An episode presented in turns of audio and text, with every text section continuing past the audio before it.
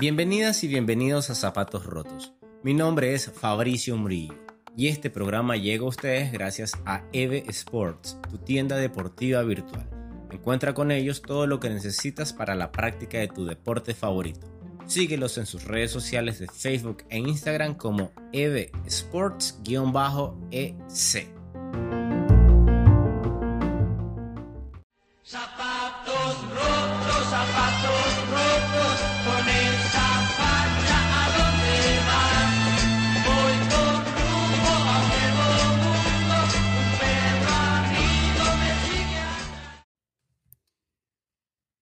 Hola mis queridos amigos, bienvenidos a un nuevo programa de Zapatos Rotos. Mi nombre es Fabricio Murillo y el día de hoy vamos a hablar de lo que fue el sorprendente, bueno, no sorprendente, sino el grandioso triunfo de Marlon Chito Vera el pasado sábado 30 de abril por la UFC.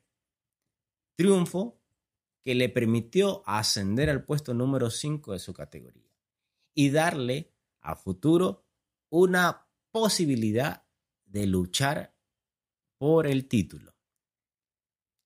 De verdad, todos los ecuatorianos celebramos este triunfo y nos sentimos muy orgullosos de lo que Chito está consiguiendo en tierras extranjeras, poniendo el nombre de Ecuador en alto y enviando un mensaje de que todo se puede conseguir, que no dejes de soñar siempre y cuando te esfuerces y trabajes duro para conseguirlo. Entrando en materia, hablemos un poquito de lo que fue la previa a este combate. Para la previa a este combate hubieron ciertos detalles que realmente sorprendieron. ¿A qué me refiero? Empecemos por el pesaje. Para el pesaje de los competidores, Marlon Chito Vera dio con el peso, incluida la libre de tolerancia que te permiten. Pero su oponente, Rob Font, un ranqueado número 5, que tiene años en, en, la compañía de la UFC, no dio el peso. Se pasó a tal punto que la UFC lo sancionó con el 20% de la bolsa que él consiguiera el día del evento. Independientemente si gane o pierde, el 20% de ese valor iba a ser retenido por la UFC debido a esta irresponsabilidad que él cometió. Muchas personas, muchos periodistas en redes sociales lo atacaban porque era algo muy poco profesional para un deportista de su calibre.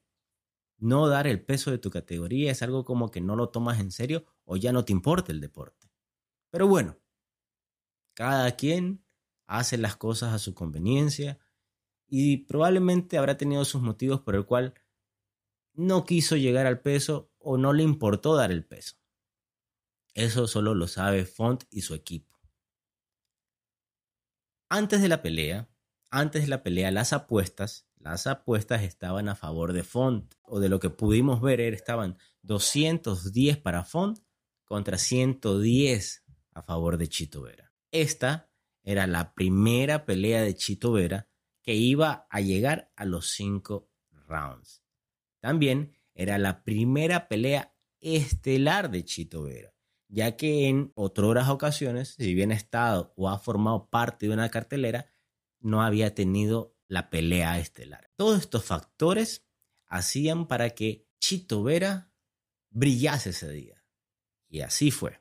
Ya en lo que fue la pelea, pudimos ver a un Chito Vera muy inteligente que planteó una pelea demasiado, demasiado táctica.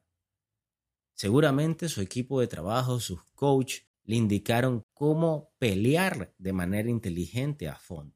Y quedó nuevamente ratificado que no siempre el que lanza más golpes es el que gana, sino el más inteligente, el que sabe colocar los golpes en el lugar y momento preciso.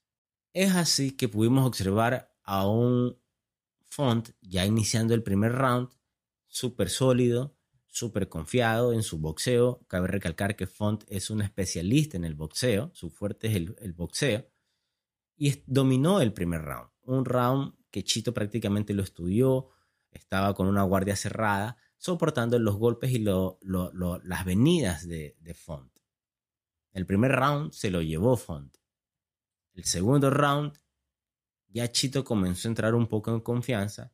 Su coach le dijo, tranquilo, este round sabemos que se lo iba a llevar Font, pero de aquí en adelante hay mucho tiempo para seguir eh, trabajando nuestra táctica. A tal punto que el round 2, round 3 y round 4, Chito prácticamente pudo terminar la pelea con una sumisión. Le faltó un poquito de tiempo, pero dominó los tres rounds. El cuarto también, pero en el cuarto ya este competidor Font, totalmente destruido su rostro por los golpes de Chito, que como decimos al inicio, Font era quien dio mayor cantidad de golpes, un volumen increíble de golpes, pero estos golpes no eran poderosos, no causaban mayor daño. Es así que, como les mencionaba, en el cuarto round, Font salió decidido a querer tumbar a Chito.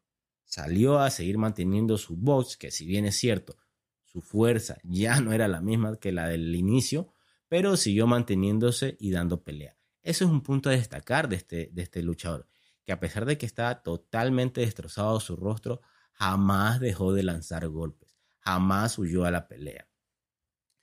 Y es así como que poco a poco, nuevamente, Chito entró en la pelea y comenzó a dominar. Comenzó a dominar el quinto round, casi lo termina nuevamente, pero ya no hubo tiempo. Es así que llegan al final del quinto round, los llaman al centro del octágono y el anunciador da los resultados de las tarjetas y ratifica el triunfo de Chito Vera sobre Font. ¿Qué podemos eh, eh, resaltar de esto? Miren, Chito Vera venía de dos triunfos seguidos. Dentro de esos dos triunfos, tuvo el triunfo más importante de su carrera, que fue el haber derrotado a Frankie Edgar, un ex campeón de la UFC de su categoría. Y a pesar de eso, las apuestas igual estaban en contra de él.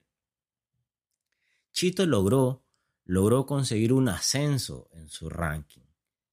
Del octavo subió al quinto puesto esto ya le permite, no sabemos en qué tiempo aproximadamente, pero le permite ya poder este, pedir una pelea por el título. Personalmente creo que a Chito le falta un escaloncito más en cuanto a su tipo de pelea. Creo que Sterling, que es el campeón de la categoría, está un peldaño más arriba de Chito. Seguramente su equipo de, de coaches eh, le va a decir, ¿sabes qué?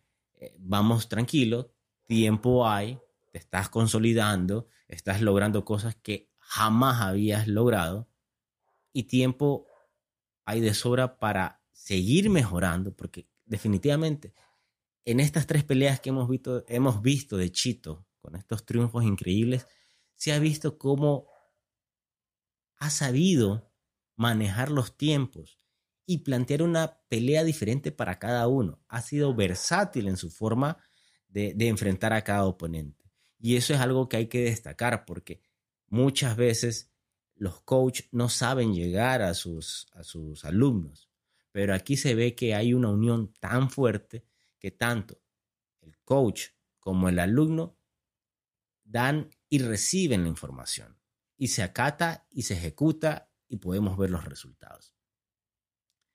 Chito, cuando terminó la pelea, pues obviamente entre, entre una que otra lágrima y su voz quebrada de la emoción, volvió, como lo dije al inicio, a resaltar que todo se puede conseguir con trabajo fuerte, que no hay que dejar de soñar, que él ha llegado a la, UFC, a la UFC para ser campeón y este título lo va a llevar al país, o lo va a traer en este caso. Esperemos todo se dé para Chito, esperemos que se mantenga alejado de las lesiones y que a corto plazo podamos tener un campeón mundial de UFC. Esto fue una pelea, como lo dije al inicio, que rayó en la excelencia. Una táctica, un enfoque, una concentración y un compromiso de Chito por saber llevar la pelea acorde a las indicaciones de su entrenador. Definitivamente, Chito está forjando un nombre en la UFC y seguro, seguro vamos a tener un campeón. Espero te haya gustado esta información que te compartí. Si así fue, no olvides seguirme y compartirla en tus redes sociales. Te quedaré muy agradecido y me ayudarás mucho a seguir promocionando mi programa. Mi nombre es Fabricio Murillo y nos vemos en un nuevo episodio de Zapatos Rotos. Hasta luego. Zapatos rotos, zapatos rotos, con.